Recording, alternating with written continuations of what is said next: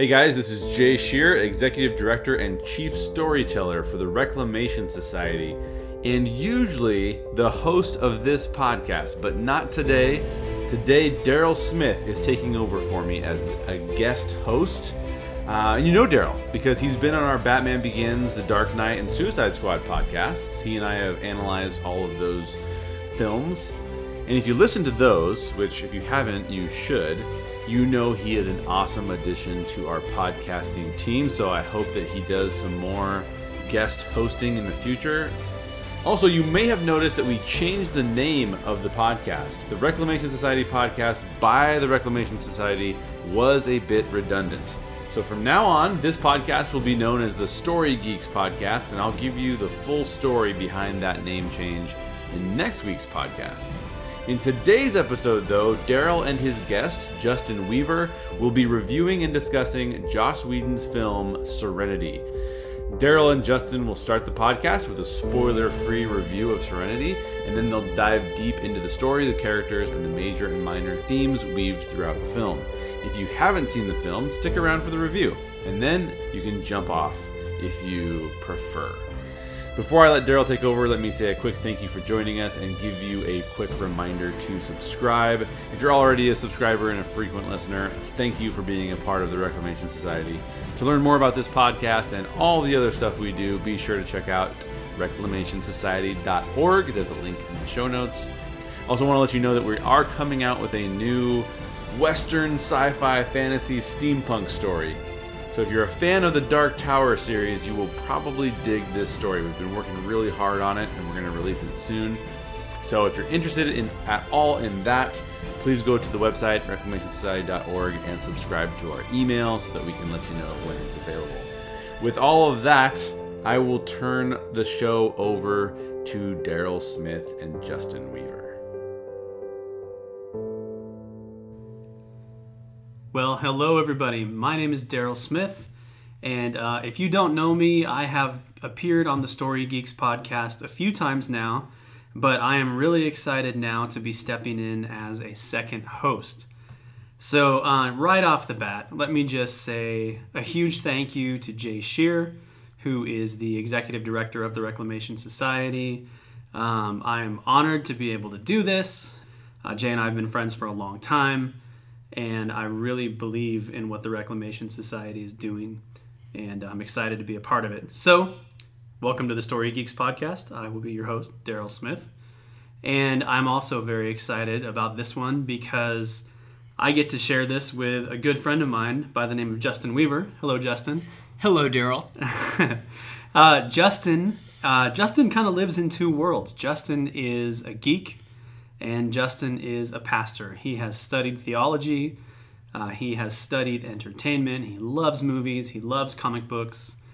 Um, he is a Disney cast member. He loves Disney. Am I allowed to say that? Oh, absolutely. Okay, all right. Especially if my bosses are listening, I do love Disney. Yes, yeah, for real. He's not just saying it.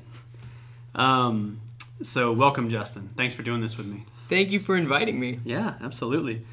And lastly, I am excited because of what we get to talk about here. We are going to be talking about Serenity, which is Joss Whedon's sci fi classic. Um, kind of a rare movie because this movie came about because people loved the TV series Firefly so much and were so angered that it got canceled before its time that they actually rallied together and somehow got a studio to agree to make this movie. So, this is a pretty rare film. I think by far it's Joss Whedon's best movie. Sorry, all you Avengers fans out there. Um, so, we're going to dive into it. And let me say right off the bat um, spoiler warning. If you haven't seen this movie, go see it first and then come back and listen to this because we are going to spoil probably pretty much everything. Yeah, and even more specifically, if you haven't seen this movie, go watch the whole TV show and then the movie. Yes. And then come back and listen to this. Because what are you even doing? All right. Um, okay, well, hey, Justin, let's dive in. And the first thing we always do here on the Story Geeks podcast is we start off with sort of a review of the movie. And we have a few different rating systems that we use to do that. Uh, one of them is a quality rating, one is a story depth rating, and then one is a likelihood to refer. So, uh, why don't we go ahead and start off with the quality rating? So, on a scale of 1 to 10, how would you rate the quality of Serenity? And before we were recording, I was telling you how much I hate putting numerical values to these movies. But in order to keep consistency for this podcast, I am going to say an eight. That which you have nothing to compare that to for me because I have never given numbers on this podcast before. But that's very high. I'm not giving it a 10 because I don't feel like it's a perfect movie. Um, I start comparing it to some of my other all-time favorites, and it just doesn't measure up in a couple of ways. Um, but I think it's an, a very good, solid movie. So I'm giving it an eight. Cool. I'm going to go a little higher than you. I'm going to go with a 9. Um, I think it is a near perfect movie. I, I love this movie. I think one of the areas that it suffers in is if you haven't seen Firefly, the TV series, it's not like you don't know what's going on, but there's a little bit of the gravity and the weight that's lost on you. As a standalone film, I think it falters a little bit there, but I love the story. I love these characters. We'll talk more about characters later, but specifically the operative I love, which is a character that's not in the TV series. So, yeah, I went with a 9. So, how about story depth? Scale of 1 to 10, how would you rate the depth of this story? This is where I did give it a 10. I think that Joss Whedon is an incredible storyteller. I think that he told this story um, on a number of levels, uh, very intimate, uh, personal stories of a couple characters, but then also on a huge scale, um, leveling up to news that will rock the verse and uh, a battle in space that takes place between two giant armies. Um, so just that he can tell the story on so many levels and make it matter on all those levels is incredible to me, and I could sing Joss Whedon's praises all night long. Totally. I think um, I was actually surprised. I hadn't seen this movie in a long time, and when I went back to watch it to do this podcast, I was like, oh man, there really is a lot in this one. So I agree. 10 out of 10, right there with you. Okay, how about likelihood to refer it? 1 to 10. Uh, I'm going to give this two different answers. Uh, just likelihood to refer it to someone 10 absolutely I, I stand behind this movie but um, just because i am a pastor there are certain circles i run in that not everyone i know would enjoy some of the content of this movie so i'd lower it to maybe a six or a seven um, but i have referred this movie to probably more people than i've referred any movie just because not everyone knows about it Yeah. Yeah, I agree. I said 10 out of 10. Um, that's my only answer. I don't have two Oh, answers. there you go. So just 10 out of 10. Um, I think it's great. And then if people love it, there's a whole TV series that they can go and check out too. There's 13 episodes more of greatness. So I'm with you there. Hey guys, pardon my brief interruption here, but do you need a new pair of headphones? If you do, I want to tell you about our sponsor, Urban Vinyl. They make premium wood headphones that look amazing. But here's the thing they're made by audiophiles for audiophiles, so they sound as good as they look. In fact, reviewers have called their headphones the best headphones on the market, better even than Bose and Beats. And you know what? I agree. They're what I use when I record this podcast. Please consider purchasing a pair using the link in the show notes. If you click the link to their website and use the promo code J, my name, my first name, J A Y, super simple, you save 15% and Urban Vinyl will make a donation to the Reclamation Society. So if you need headphones or you're looking to upgrade the pair that you currently have, definitely take a look at what Urban Vinyl has to offer. Click the link in the show notes to visit their website and use my name, J A Y, to get the 15% discount. Thanks for letting me interrupt. Now, let's get back to the show. Okay, so uh, why don't we start moving into some of our more in depth discussion? Let's start with characters. Uh, who do you think is your favorite character in this movie? There's so many to choose from. This is what, sorry, this is what Joss Whedon is great at, is these ensemble films, right? Or even ensemble anything, whatever he's making. You go all the way back to Buffy the Vampire Slayer or anything, now the Avengers. He's just so good at handling so many characters. So, how do you pick a favorite? Uh, it's easy. You just say Malcolm Reynolds. That's that's how you pick a favorite. Um, Mal is the uh, primary uh, protagonist through the show and the movie. Um, well, you can make a really solid, solid argument that River is the primary uh, protagonist through the movie. But um, I love Malcolm Reynolds. I, I um, have heard other people compare him to kind of an alternate version of Han Solo, and Han Solo is my favorite character in the Star Wars universe. Um, so, Mal. And as a geek, you're supposed to love Nathan Fillion. Absolutely, It's just the part guy. of your duty. He is hilarious whenever you get to see him uh, in some of the backstage, uh, Yeah. behind the scenes film, uh, and he just delivers uh, the serious lines and the comedic lines with just a great. He's Yeah. just wonderful. Yeah. I, so I'm going to throw out a surprising answer. I'm going to say the operative, Mm. which is a little controversial because what he's what the only character in this movie that wasn't in the TV series. Yeah, aside from like Mr. Universe and Fanty and Mingo. Right, right, right. But that's what impresses me so much about him is that he's an external character that was inserted into this world that people already love, and to me, he totally stands up. I think he's one of the most interesting villains I've ever seen in any movie. Um, so I, I'm totally intrigued by him. So, yeah, we'll get in a little bit more on the specific characters in a little bit, but just anything else to add in that area for you?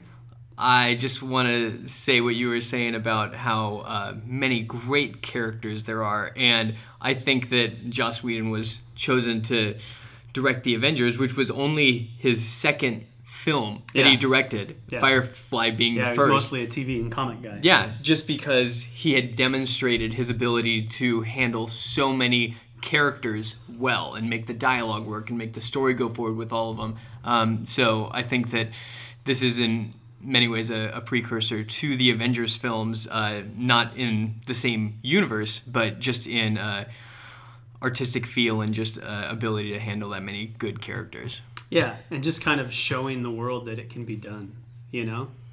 Because in the past, it's been hard enough to handle one superhero in a movie. And to prove that you can handle, what was it, six? Six or seven? Yeah, it was impressive. Um, okay, let's talk about some of the themes in this movie.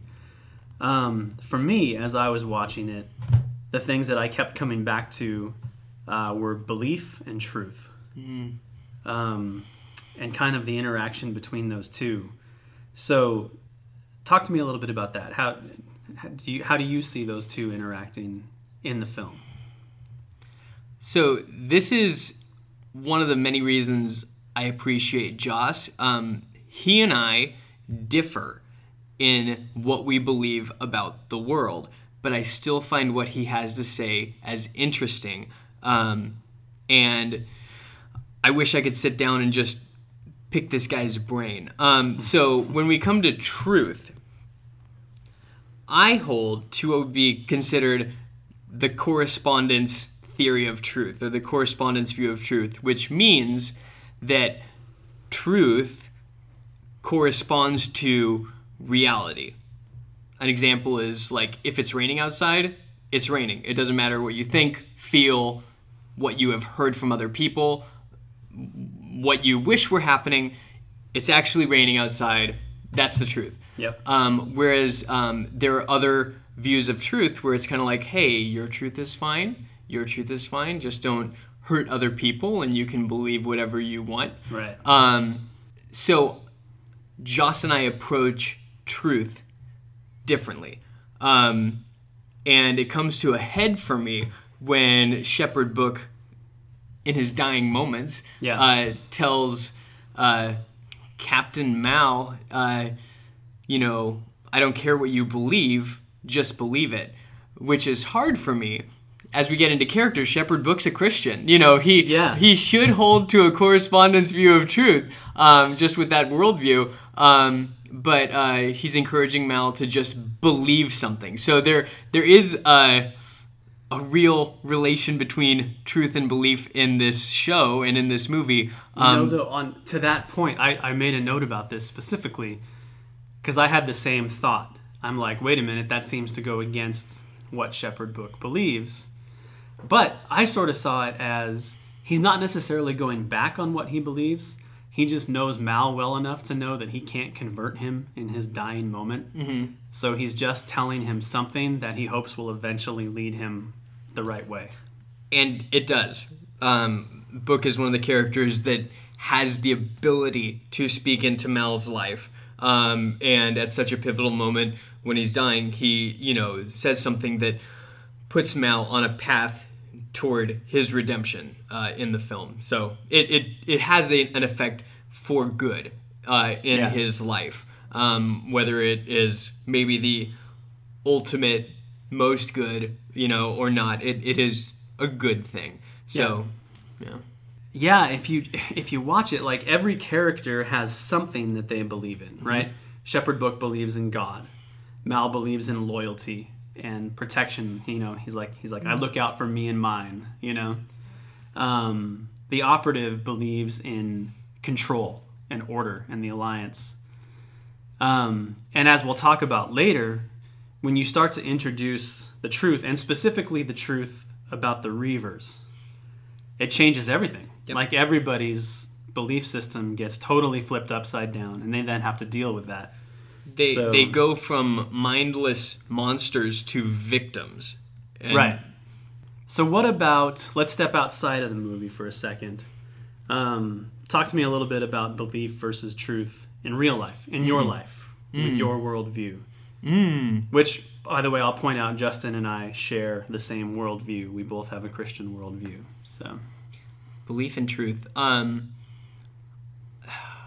I think that uh, kind of as I was talking about correspondence, view of truth, and everything, that um, belief in the right things uh, makes all the difference. Um, and I don't mean to say the right things as a proud statement or um, a statement of power or something like that like i got all the right answers or something. But just um, what you value what you pursue um, what you choose to orient your life around um, has an impact on you um, and has an impact on those around you. Um, so belief and if those beliefs are placed in something that is true um, i think that it's not what we necessarily think about on a day in day out basis but gets down to the blood and guts and most fundamental important things about our existence. Uh, when you run into a family member or friend dying or just um, a tragedy in our world you start to ask some really big questions about why does this matter? Why did this happen? What happens now? What does this mean? Um, and depending on what you believe, what you hold to be true, uh, you come up with some very, very different answers. So, um, Joss Whedon uh, describes himself as an atheist and an absurdist, and I had never heard I had never heard the term absurdist before, but it's just underlining what I think naturally flows out of atheism, just that there's no meta narrative, that there is no purpose. Uh, kind of, we're living in a chaotic world that nothing really matters yeah. except for what we do. Like, like your choices matter, but not leading up to heaven or some big prize or something, but just because we have the opportunity to treat people well or poorly, Right. um, and that matters. So Yeah. it's just yeah, Yeah, no, I it's true. I think he he's definitely got a spiritual way about him. You know, he loves to write deep stuff. He loves to write characters that are connected to something larger than themselves. But yeah, he doesn't seem to be. Yeah. Which is a weird kind of dichotomy. Yeah, but it's it's cool that he has the courage to explore that a bit. Yeah. You know, he writes characters like Shepherd Book, who is a Christian. He, you know, has a number of different um, religious things uh, depicted just in Serenity, but um, you know, Captain America makes a comment about there's only one God and he doesn't Yeah. dress like Thor. right, yeah. um, so he, he, yeah, he explores other things, and um, I think respects other points of view, and and that's just he's just a really interesting guy to me. Yeah. Love that guy. Yeah. Yeah, yeah, and I think that's what helps him write such a good ensemble because by respecting different points of view, he's able to write different points of view. Mm-hmm. Yeah, and I like what you said about belief in truth in real life too. I think, you know, we can believe in a lot of things. Um, we can believe in government. We can believe in our relationships. We can believe in God. We can believe in our own confidence and ability. Um, I think at the end of the day, a good measure is where does that belief get you? You know what I mean? Yeah. Like like you were talking about uh, a tragedy, a loss. Um, well, if you, we would argue as Christians that if you believe in God, then in the midst of a tragedy, your belief actually brings about hope and helps carry you through that because what you believe in is true. Yeah, and then but just like kind of a counterpoint to that, or I guess not even a counterpoint, but just Paul says if the resurrection of the dead, if eternal life isn't true, then we're to be pitied among mo- you know Right. most We're all because following a lunatic. right exactly. so um, I feel like that would just be a very fitting Joss Whedon moment to throw that Yeah. in there. Um, and and just going along with what you were saying that um, what we believe in. Uh, one of the reasons that kind of keeps bringing me back to the Christian worldview is um, the idea that God is over and outside of everything. Because my finances, for any number of reasons, can let me down. Oh, Pe- yeah. People, for any number of reasons, can let me down. My job, um, any number of things that I could kind of believe in and trust in uh, for my well being can let me down. But uh, if God is good, if God is powerful, if God loves me, then that's something that won't change regardless of how other elements of my life might uh, shift and falter. Yeah, totally. Well, let's talk a little bit about the characters Boom, boom. uh, within the context of belief. Uh, there's a long list here, so let's just kind of dive in and go through them. But I think it's important. I think a lot of this movie hinges on what these characters believe at the beginning of the movie and then how they're changed after the truth of the Reavers is revealed. So let's kind of go through and talk about those a little bit. And let's start with your golden boy. Let's start with your favorite. Let's talk about Mal. Absolutely.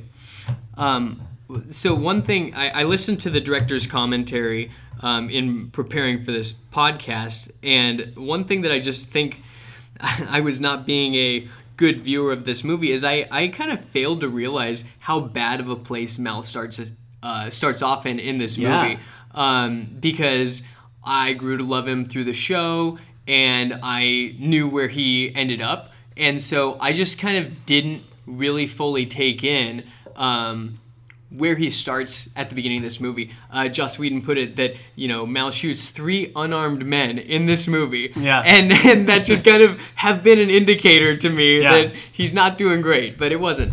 Um, so at the beginning of this movie, Mal um, is in a very minimalistic survival mode um, where he's trying to protect his family, um, which is his crew.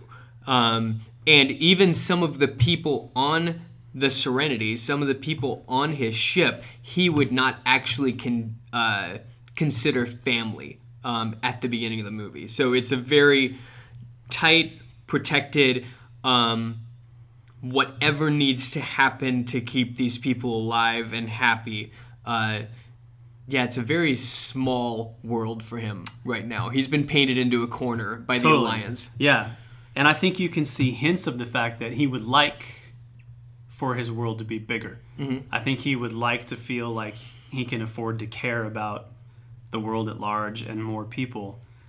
But like you said, after the war, after the Browncoats lost, after all the death that he's seen, uh, he's just so disillusioned that I think he just he won't let himself do that. He feels like he can only afford to care about those immediately around him. Um, so, if we had to label his worldview, what would you say? Um, for one thing, I'd say he's an atheist. Uh, in in his conversations with Shepherd Book, uh, he says he's not interested in help from on high. He's not looking for God. Um, so that's an element of his worldview. Yeah, I think I think that's true, but I get a hint that maybe it didn't used to be true.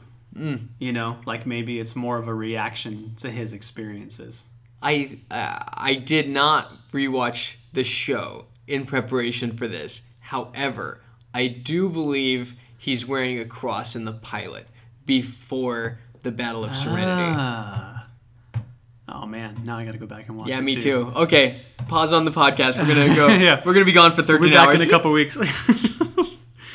um, cool. Okay. Well, I I think that wraps Mal pretty well up. So let's go to the whole other side of the spectrum. Let's talk about the operative. So, what do you think about him? Um, for one thing, he doesn't have much agency in in it of himself. He um, takes the word of his superiors as truth. Right. That is what Absolute he believes truth. in. Um, so Mal asks him, you know, do you even know, you know, why you're doing this? And it's like, it's not my place to, you know, ask questions. And uh, another, one of his victims actually- asks him a similar question right before he Yes. skewers him. Okay, so I love that part so much. I actually wrote down the entire conversation. So let me let me read it because because I think this speaks a lot to what you're saying. So Mal, um, you know, this is this is right after a point in the movie when the Alliance and the Operative have attacked Shepherd Book and his camp and basically murdered a whole bunch of people, including women and children that Mal loves. And that's only one spot. He Yes. then finds out that they've done the same thing at every single other one of their allies. Exactly, exactly. So there comes a point where Mal and the operative are having a conversation, um, and Mal says, I don't murder children. And the operative says, I do, if I have to. And Mal says, Why? Do you even know why they sent you? And the operative says, It's not my place to ask. I believe in something greater than myself, a better world, a world without sin. And then Mal says, So me and mine got to lay down so you can live in your better world? And the operative says, and I think this is really interesting, he says, I'm a monster. What I do is evil. I have no illusions about it, but it must be done. And I think that perfectly highlights what you're talking about. He's got absolute allegiance to the Alliance to the point where he has no name, he has no rank, he has no identity whatsoever. He is just literally an operative. You know, he's a tool, basically. Um, In every sense of the world. and yeah. um, so, atheist is probably the only thing we can apply to him because he's the very picture of an atheist. He's completely against the idea that there's something bigger that is governing. He wants absolute control. So, anything else you would add about the operative? Um, just that, yeah, his belief isn't in God, but it's in uh, the potential of the government. Uh, if they had absolute control, um, if the alliance had its will, that that would be a utopia, that it would be a world without sin. Right. Um, and we need to circle back to that later. Yeah. World without sin. We definitely will. And to, to kind of add to that, too, another note that I had here is I don't have the exact quote, but there's a point when he indicates that fine works are what leads to a better world or better worlds, because there's more than one world in this context In the verse. in the verse exactly and there's also a point where he points out um, that love is more dangerous than madness. And so you know just anything anything that has to do with emotion or faith or belief he just completely rejects. Yep. And and just going back to your very first question about belief, the most dangerous people, um, the operative included, are the people that truly believe in something and are willing to fight for it. right okay going down the list let's talk about zoe Oh, Zoe. Um, I think she has just not even uh, stepping back from worldview, I think she has two really interesting parts to her because she um, is a military officer. Um, all of her conversations um, with the crew and Mal, um, especially when she's in front of the crew with Mal, are very matter of fact, straightforward. Um, as as a communication uh, style, it would be like driving. it would. Um, uh, it's just very militaristic, very fact based. Um, get the job done, make it happen. Yeah. But then when she and Mal are in private and able to have uh, a candid conversation, or when we see her with her husband, um, we see her personality and just this softer side. Um, and one of the things that's been remarked upon uh, ad nauseum, but you know, in a good way, is just that Joss writes uh, wonderful women um, as full people, not as a caricature or just um, uh, uh, a sexual icon or something. Even when we get to Inara, who you know her profession is sexuality, Right. Um, there's so much more to her than that. Um, so I just love Zoe. Um, she's tenacious and tough, but uh, soft and uh, vulnerable. Um, just an incredible character. But I don't really feel like I have uh, a sense of what she believes about the world as a whole. Yeah. Yeah, I think my sense for Zoe is that if not for Wash, she would be almost exactly like Mal. Mm-hmm. Because she's been through the same things. She's seen the same ugliness. She fought right alongside him. And so it would stand to reason that she would have all the same disillusionment and all the same darkness to deal with. But she found Wash, and that's her husband, and she got married, and she has that relationship. And so she has this other side of life that helps her escape from all that junk that she's been through. And I think any of us who are married can relate to that.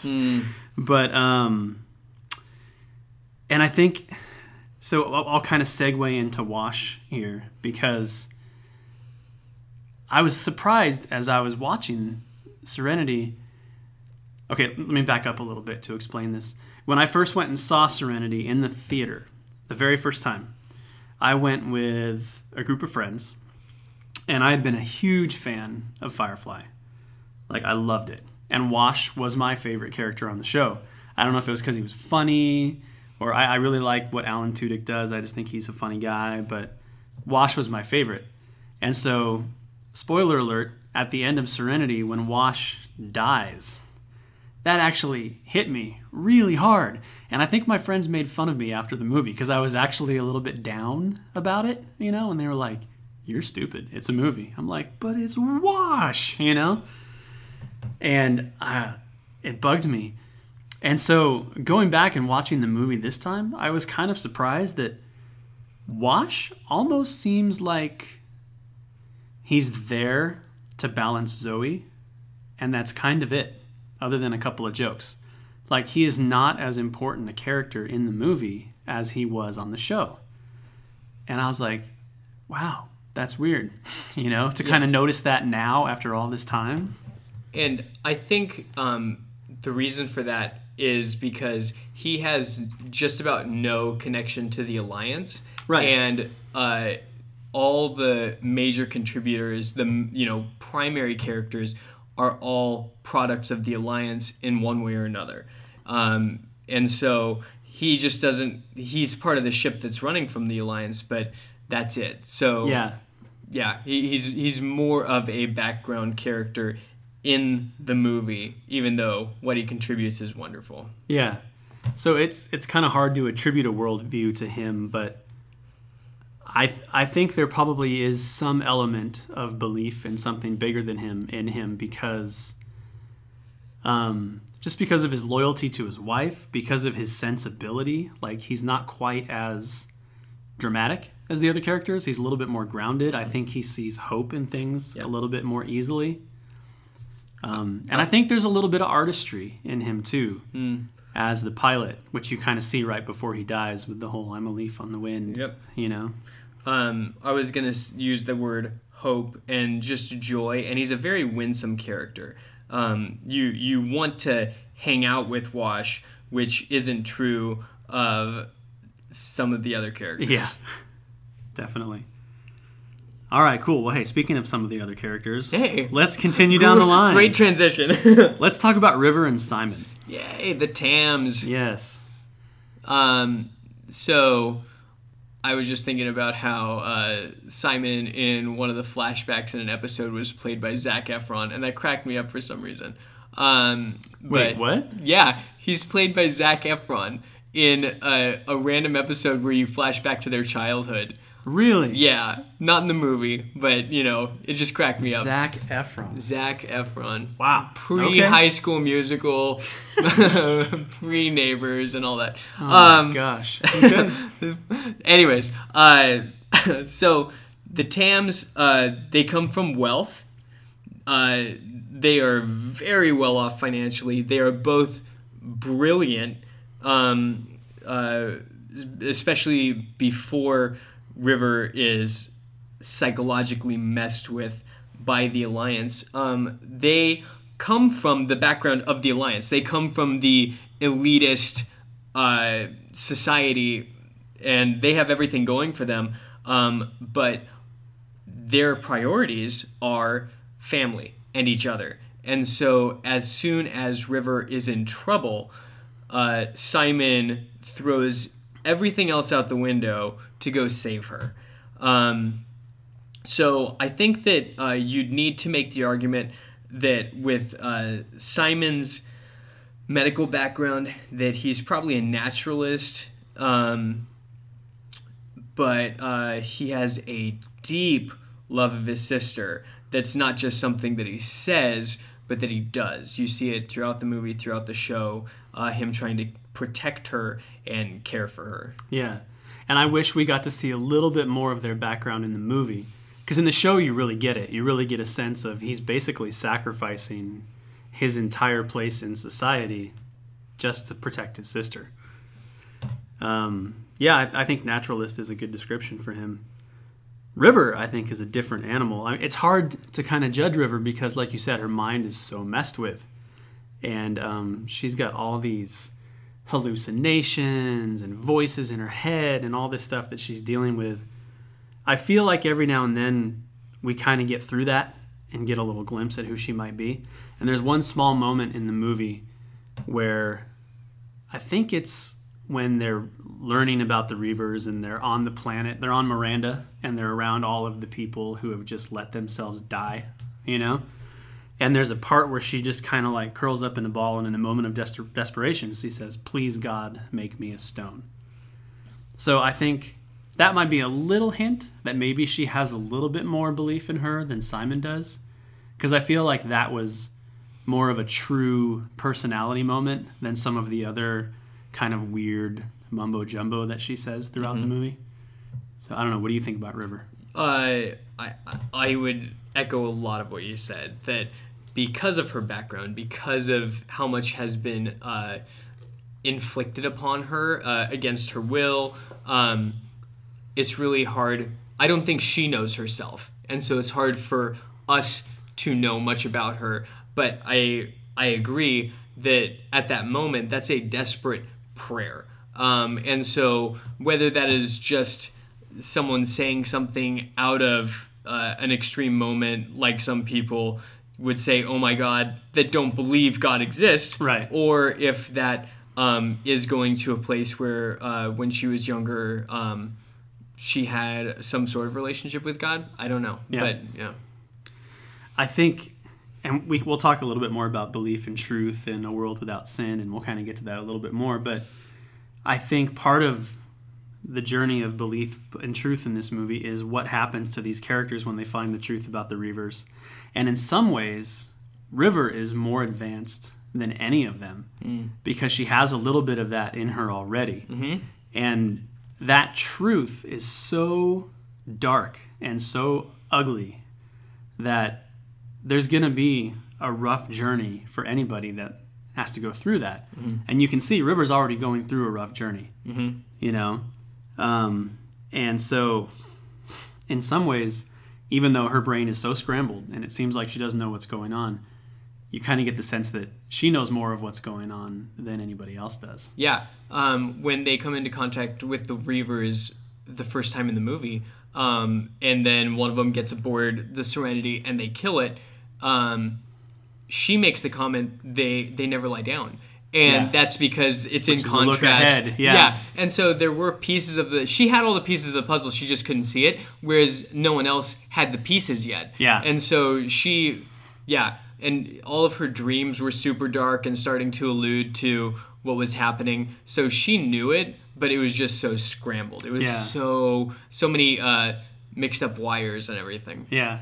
And there's other little hints too, like when they're in the beginning when they're about to go out on the heist and um you know, she's coming down from the rafters and Mal says, "Do you understand your role in all this?" And she just kind of looks at him and says, "Do you?" Yeah. You know, that kind of gives you a little hint too. So River's a fun character. She is, and she is so cool. She is so much fun to watch, even when she's just beating up innocent bystanders. I can't help but sort of cheer for her. Yeah. Um, and then I'm so happy that I can just out and out cheer for her when she's beating up Reavers. Right. Exactly. So yeah, and a good bit of casting too. Like we don't typically talk about a lot of that stuff in this podcast, but her background was uh, Summer Glau, I believe is her name.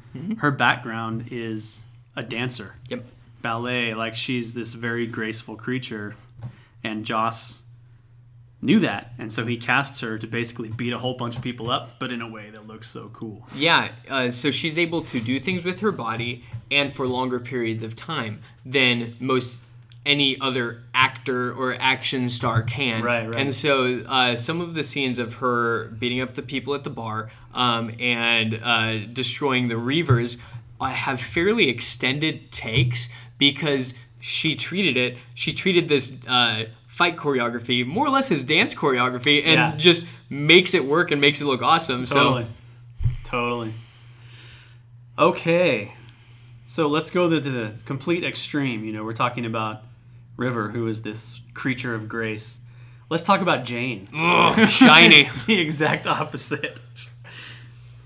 um Jayne man Jayne uh t- truly he's he's in the running for me for favorite characters not because Really? I, I Oh, man. oh man I just love watching him he is a wild card that I don't think like him at all Yeah. so I just love the way that he approaches life and problems as a viewer. I would hate to have him as a roommate. I would gosh. I would hate to, you know, be in relationship with him. So, uh worldview, uh he's narcissistic. He just is. Um he Yeah. you know, he he uh is at the climax of the movie um he's trying to make sure they're well defended. Zoe makes some comment about like, "Do you think any of us will actually get through this?" And he's like, "Well, I I might," might, yeah. and that that would be a good thing if he were the only survivor. Yeah. Um, and he is, you know, ready to betray people as soon as they're inconvenient to him. So Jayne is the most important person to Jayne. Um, Right. And there are absolutely uh, moments when he cares about something bigger. Uh, but in general, he's he's a narcissist, Yeah. and I don't know if uh, he would believe or trust in anything other than him. Really, Totally. Um, uh, you know, he he respects Mal. I think as long as it serves his purposes, and then when it sto- starts not serving his purposes, whether it's in the movie or in the show, Right. uh, we see the choices he makes. Yeah. Yeah, and I wish that was one thing that they could have squeezed a little bit more into the movie because in the show you get to see an arc for him. Like there are moments when he does betray Mal, but you kind of get to see him grow into this person that would not do that anymore. In the movie, you don't really get that. Um, I Jayne is probably my least favorite character, just because I don't like watching him. He's not fun to watch, but he brings about one of my favorite moments in the movie. I wish I could remember what he says. Maybe you'll remember, but it's a point where they're all sort of it's at the cusp when they're trying to decide what they're going to do. They've learned this truth, you know, and Jayne says something completely disrespectful to Mal as a soldier and as everything that he went through. He basically says something that totally dishonors what Mal and Zoe did. I forget what it is. He Do you remember? he said, uh, "Hey Mal, other than you and Zoe, how many people made it out of the Battle of Serenity Yes. alive?" And the answer we know as the viewer is zero. Right, right. And then what a ridiculous thing to say. And but that creates one of my favorite moments in the movie where you really see Zoe and Mal's true colors. Everything goes dead silent and they just pan in on Zoe and she says, "You want to leave this room." Because he just crossed the line. Yeah. And I love that moment in the movie. So I don't like him, but I love that he creates moments like that. Yeah. You know? Um, how about Kaylee? Kaylee. I uh I so value her. Um she is fun, she is spunky. Um this is another example uh you know, and I'll stop talking about this, but Joss uh really does justice um to women, not making them one dimensional cuz uh it would have been really easy for someone to just uh make her fawning over Simon and that's it. But she's also this super competent mechanic. Um, and one of the connecting people of the show to each other. Um, early in the show, uh, she gets injured and obviously makes it through to the movie. Um, but it brings everyone together, um, uh, saving her life. Um, and so she is an incredibly important character in um, in that family, in that crew. Um, as far as worldview, um, yeah, I don't even know. Uh, she uh, is very practical, but she's also a romantic. So she she has those two parts of her going that she she wants to be just swept off her feet by Simon, and uh, she's keeping uh, the ship in the air. She's keeping Serenity flying.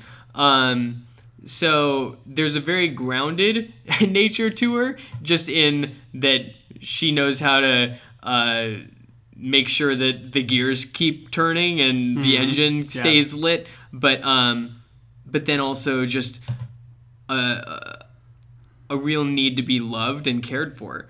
Um, so, but going back to worldview, I don't know. I don't know where I'd put her.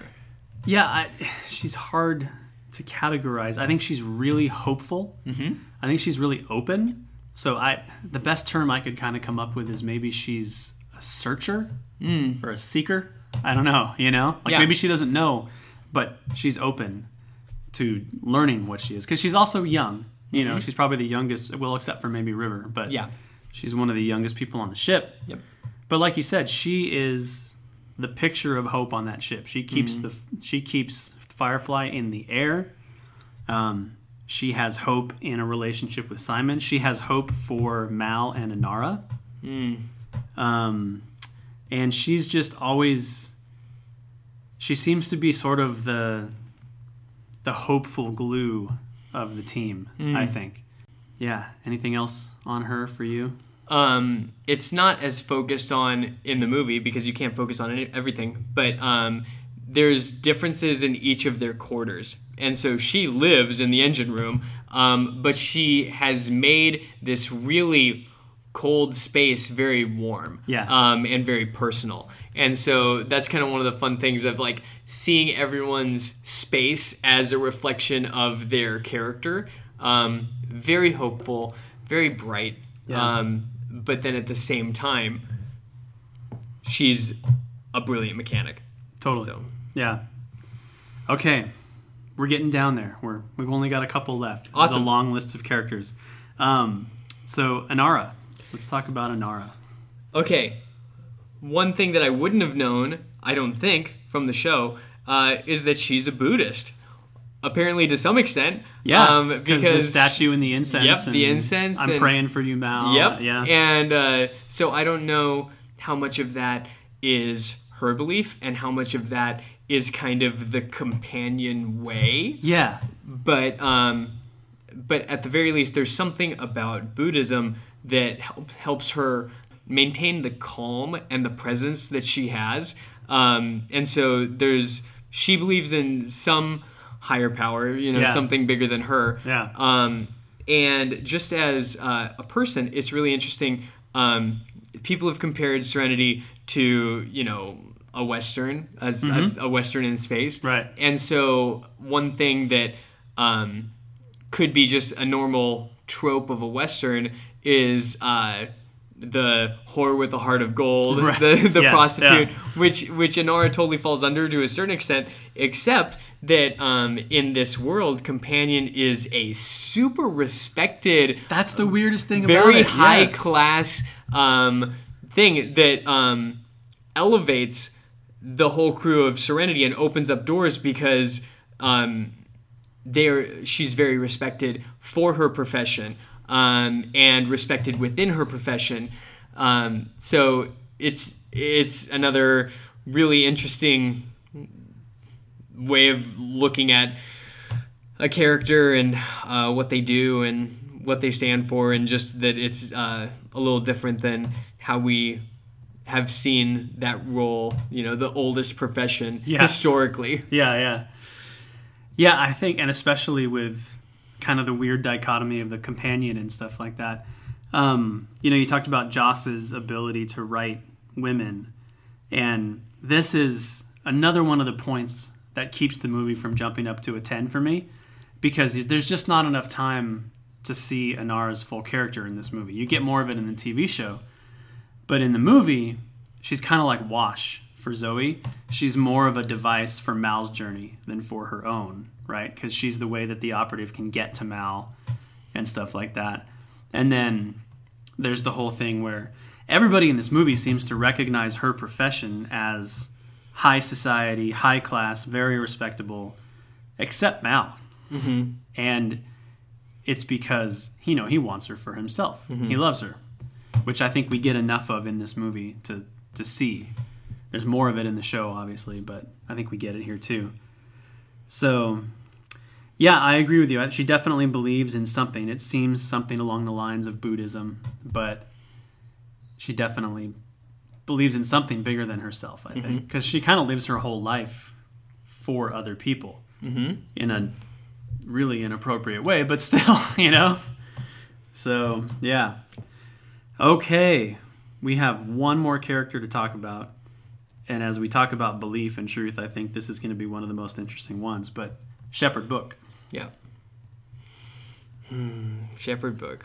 Um, he is uh, a character that um, I think I'm. Uh, when we think about characters that were killed off, I think I miss Wash more than I miss Book. Yeah, me too. But I wish I knew more about Book than I am curious about Wash's life. yeah, we know enough about Wash. Yeah. Yeah. Um, and so, uh, book, um, he, you know, alludes to a number of things, but just to start with one line, he says, you know, I wasn't born a shepherd. Uh, so that that's saying two things. He is a shepherd.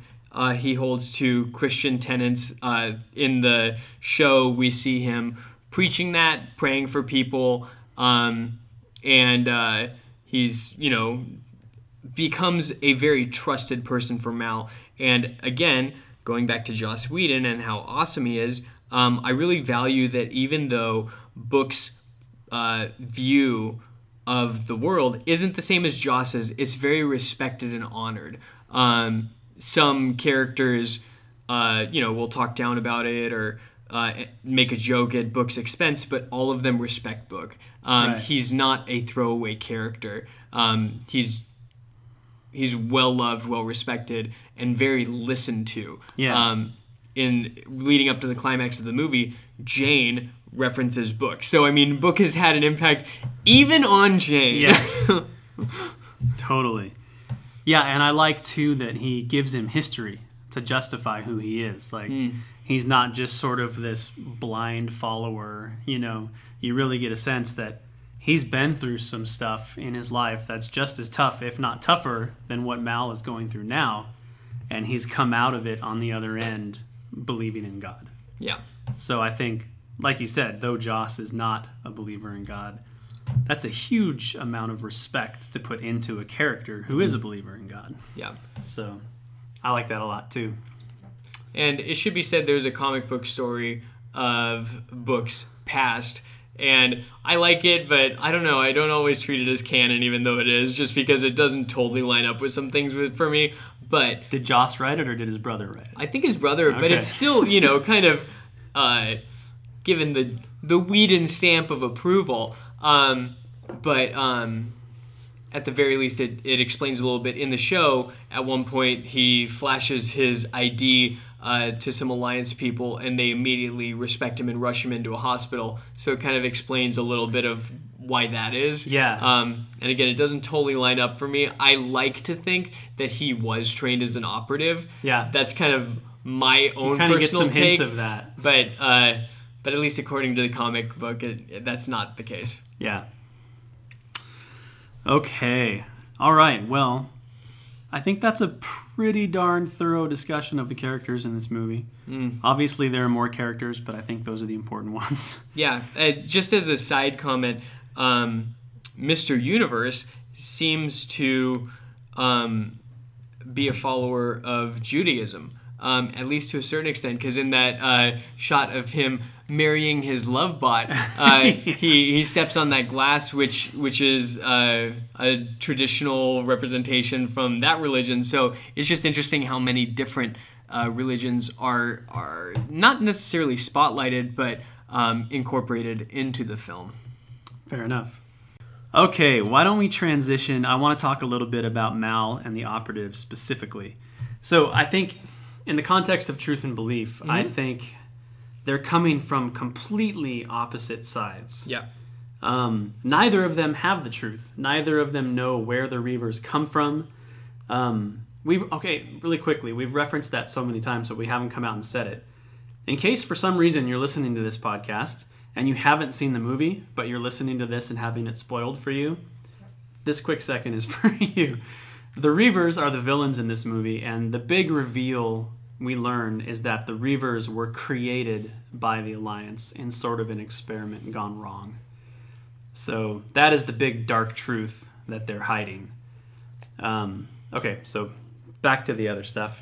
Stop. Backtrack. Yes. So neither Mal or the operative know this, but they are coming from such completely opposite sides. So the operative believes in government, he believes in the alliance, he believes in control and order, and that people need to be governed, and there needs to be structure to create this world without sin. And individuality and freedom are not part of that. Mal is on the complete other side of that. He believes only in individuality and freedom. He believes only in taking care of me and mine.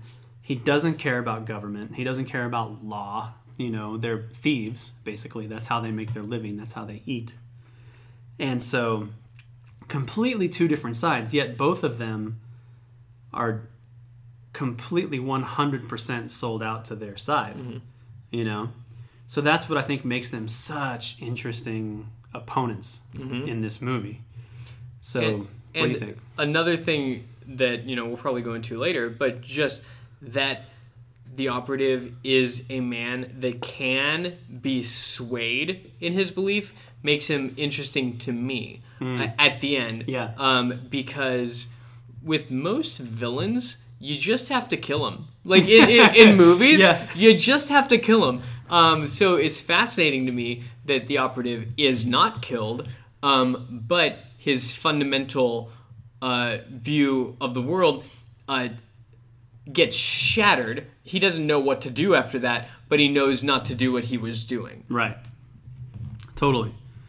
Totally. Yeah. It's like the revelation of the Reavers, for him, it totally destroys his world. Mm-hmm. And it forces him to look at individuality mm-hmm. a little bit. Um, because now he's on the run. I mean, you get the sense that he's on the run. Obviously, I think if the Alliance finds him, he's probably dead. you know? The nice um, thing is, the Alliance has trained him so well, they probably won't find him. right, right.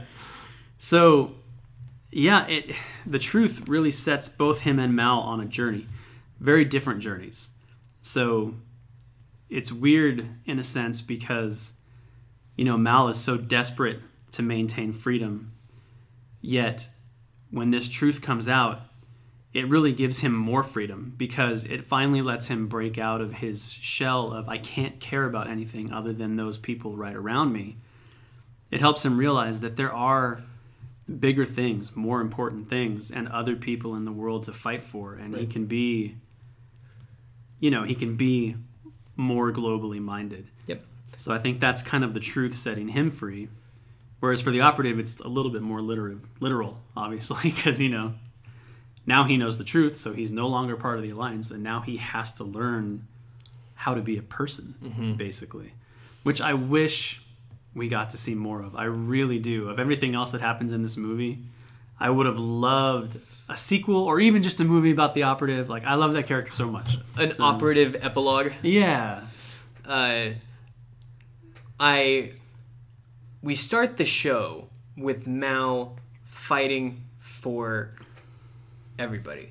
We start the show with him being Firefly, in, the TV in show. the war, Yeah. um, to keep independence, keep freedom. Right. Um, I think he becomes so beaten down, he doesn't know how to do that anymore. So the scope just gets so much smaller. So, like you're saying, that truth about the Reavers gives him, in a sense, another weapon, and some more ammo to help more people. Yeah. Um, and because his fundamental belief, uh, Joss compared the speech uh, before the big fight to the Saint Crispin's Day speech, um, that he, the Alliance believes they can make people better. Right.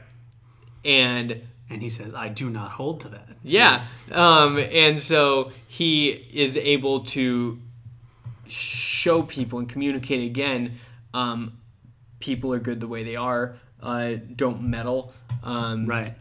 And that gives him uh, an opportunity. Uh, I think he would have wanted to fight for everyone, anyways. That's what he volunteered for.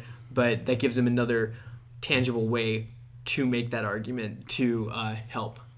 Yeah. So, okay, you said something in there that leads really well into my next question. You used the word metal. Ooh. So, um, kind of my last big question here has to do with uh, the alliance and the, you know, the what they call savages on the outer planets and stuff like that. You know, basically government and resistance to government. In the beginning of the movie, River refers to the alliance as meddlesome. Um, so, kind of the question I'm looking at here is you know, this movie seems to put it out there that freedom and independence come from opposition to government. Um, so, how do you feel about that? How do you feel like that plays out in the movie? How do you feel? What does that look like in real life? Yeah. Um, just going to our country and the history of our country, our country was created fundamentally to experience greater freedom. Yeah, Um, that there were other governments that were a little too meddlesome and uh, people wanted greater freedom, so they separated themselves uh, distance-wise and um, and made a new way of life. Um, so I think that there is precedent for uh, resistance against um, a government that is um, meddling, that's that's becoming too involved. Uh, I think that you know that's a that's a good thing to resist, um, and I also think that part of this, when played out to the nth degree, um, is also where Joss and I have separate on views Yeah. because um, if going back to you know just fundamental beliefs if god exists if god has a plan for us if god knows how things will best a- operate then there is a better way to do things than there than other ways Right. um so you know i don't know if now would be a good time to talk about you know the world without sin Yeah, and yeah. all of that but um mal doesn't seem phased by sin or you know like he you know he says i'm a fan of all seven you know um, right. he- so And I think for him, it might even be that he doesn't even see it as sin. Exactly. He sees it as he lives in this world where he has to take care of himself and the people that he loves, no matter what. So the ends justify the means. It's Yep. no longer sin. It's like self defense. Yeah, You know? and also just um, he's not. Uh, I think joss describes um, in the director's commentary as uh, that sin is an archaic concept that doesn't really apply anymore.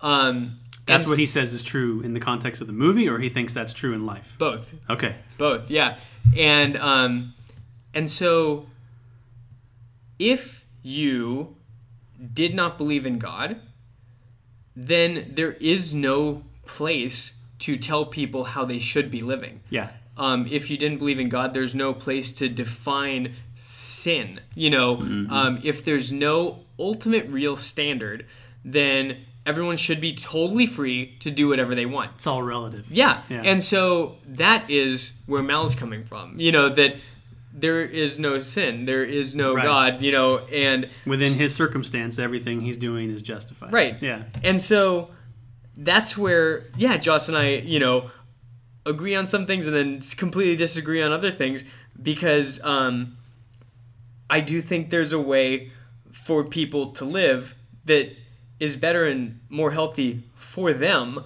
um, and will work out better for them uh, based on what God says about how He made us and how He made the world. Um, which you know if god exists then that'll make sense but again you know if god doesn't exist then there's no basis for any of that so it, it just becomes an interesting uh, conversation so you know we hear a world without sin and from like the christian perspective you start thinking about heaven like that's the only place where that's going to exist Yeah. in the world of Firefly, a world without sin is only where everyone's dead. That's the only. He says, I'm going to show you a world without sin. Here it is. Everyone's dead. Happy now? And that's that's the only way to think about a world without sin, where everyone's just a mindless drone, or they all lay down and die.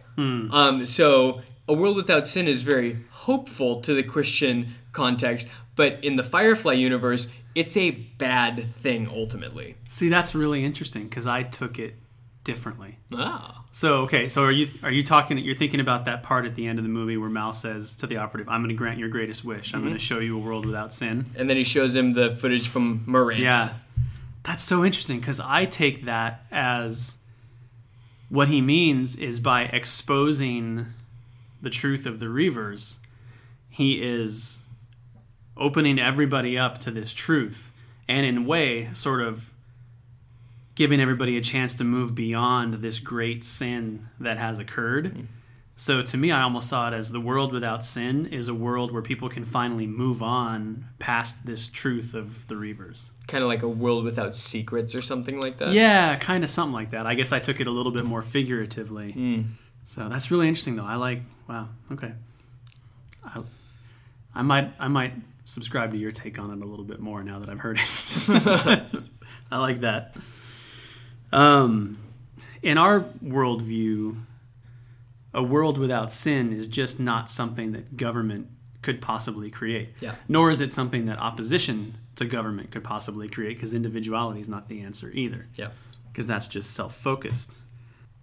But, you know, we are called to submit to our leaders and we're called to respect our government, which sometimes and even now is really hard to do. so, yeah, I was I was thinking about this whole, you know, the alliance control and individuality fighting it. It's really relevant to what's going on right now in our political world. And this isn't a political podcast, but we can talk about that a little bit. I'm just kind of curious. Yeah. Uh, so I'm thankful this isn't a political podcast because I'd be a horrible guest for that. I So don't would I. stay up to date No, I or, know. Or have well-formed. Let's talk about movies again. Um, But that's the thing. Like even now today, I'm the same thing. I don't follow it. I don't read up on it. I don't study it. But things are so tense right now Yeah. that you don't have to. No. It's in your face. Yeah, and I live in a weird, interesting world where um, my Facebook uh, feed is split between, um, I guess, three different groups. Uh, one is uh, some conservative people that I I have been friends with on Facebook that are supporters of Trump. Some like current friends that are conservatives but don't support Trump, and then um, my friends at Disneyland that are much more liberal. So I have such a weird Facebook thread like Yeah. feed. It's really interesting. Um, but I like the idea of the brown coats. I like that Mal continues to wear his brown coat throughout the entire show. Um, he is sort of always fighting a battle, um, always, even when it's not an official war. And, but he's always standing up for himself and other people. Um, and I um, hope that um, I can always be a person that will uh, look at greater context of different things um, and never be so aligned with any buddy or any group that I'm unable to then uh, stand up for others. Um, so I like I just like that Mal he's not uh, a great picture of altruism, you know, especially starting the movie. Um, but he really does uh, speak up for the people that can no longer speak for themselves. Um, and uh, so I like what he stands for in that sense. We need people um, to be a voice for the voiceless. We need people um, that aren't only allegiant to one side or the other, um, like the operative, um, but we need people that uh, can sift through it. Um, yeah, so so Mr. Universe says, you know, there's a truth in the signal. You can't stop the signal. Um, it's so interesting now with the internet uh, that just information is so readily available and everyone can know anything. Um, so yeah, I just I hope to be someone that yeah will continue to search out the truth and stand up for what is good and right, um, whether that's the most popular thing or not. Sure, totally. I think another thing that I like in Mal, and even in the beginning of the movie, um, you know, for me, in all of the stuff that's going on, in all of the arguments and all of the protesting, um, so many different opinions. Like, I'm like you, I have friends who are against Trump, I have friends who support Trump. Um, and I'm not even trying to come out and say, you know, you have to think like I think. But I think an important thing is how we treat people in the midst of all of this uproar. Mm-hmm. You know, and I think Mal's a good picture of that. I think, you know, coming out of a war and in the midst of this crazy controlling alliance and everything that he's going through, he sort of reduces himself down to loving the people that are immediately around him. You know? And yeah, he does need to grow beyond that as well, but I think that's such an important thing to remember that when there's all this arguing going on and when you have people that you really care about who may think differently than you do, you have to remember to come back to love. You know, I think how we treat people around us is such a big part of it. Um, and I think maybe sometimes that tends to get lost as everybody's thinking globally and, you know, thinking and with a protest mindset or like, how do we change the world? You know, and it's like, well, love your friends, you know, love the people who think differently than you do. I think Mal's a good picture of that uh, in some ways. In Yeah. other ways, not at all, but in some ways, he Yeah, is. but but then again, um, at the end, he doesn't kill the operative when he has every opportunity to, um, and I don't think it's because he agrees with his view of the world, um, but he values him enough as a person to present him with more information. Um, and you know, after stabbing each other and all of that, but yeah. Yeah, definitely. Wow, I think I think we may be wrapping this up. Cool. Is there anything else that you've been dying to get out? Anything else on your mind? There are the two movie? things on my mind. Uh, three things. Thank you, Daryl, for having me here. Thanks for coming. um, the word serenity. I just wanted to look at that for a second because Yeah. it's the name of the boat. It's the name of the ship. Yep. It's also the name of the last horrific battle that Mal was involved in, but then it's also just a word meaning peace. And so it's fascinating to me that at the end of the movie, especially flying through the storm, coming to the clear skies, um, they really do come to a place of peace. So for the movie, um, the term serenity is coming from the Battle of Serenity on the ship Serenity to a state of serenity. Yeah. So just the the title is incredibly apt. It kind of Um, makes you wonder why they didn't just call the TV show Serenity. yeah. you know, Yeah. they call it Firefly, which is the class of the ship, Yeah. rather than the name of the ship. It's a great question. I hadn't asked that question. But there's some poetry in that too, because some serenity came about by making the movie.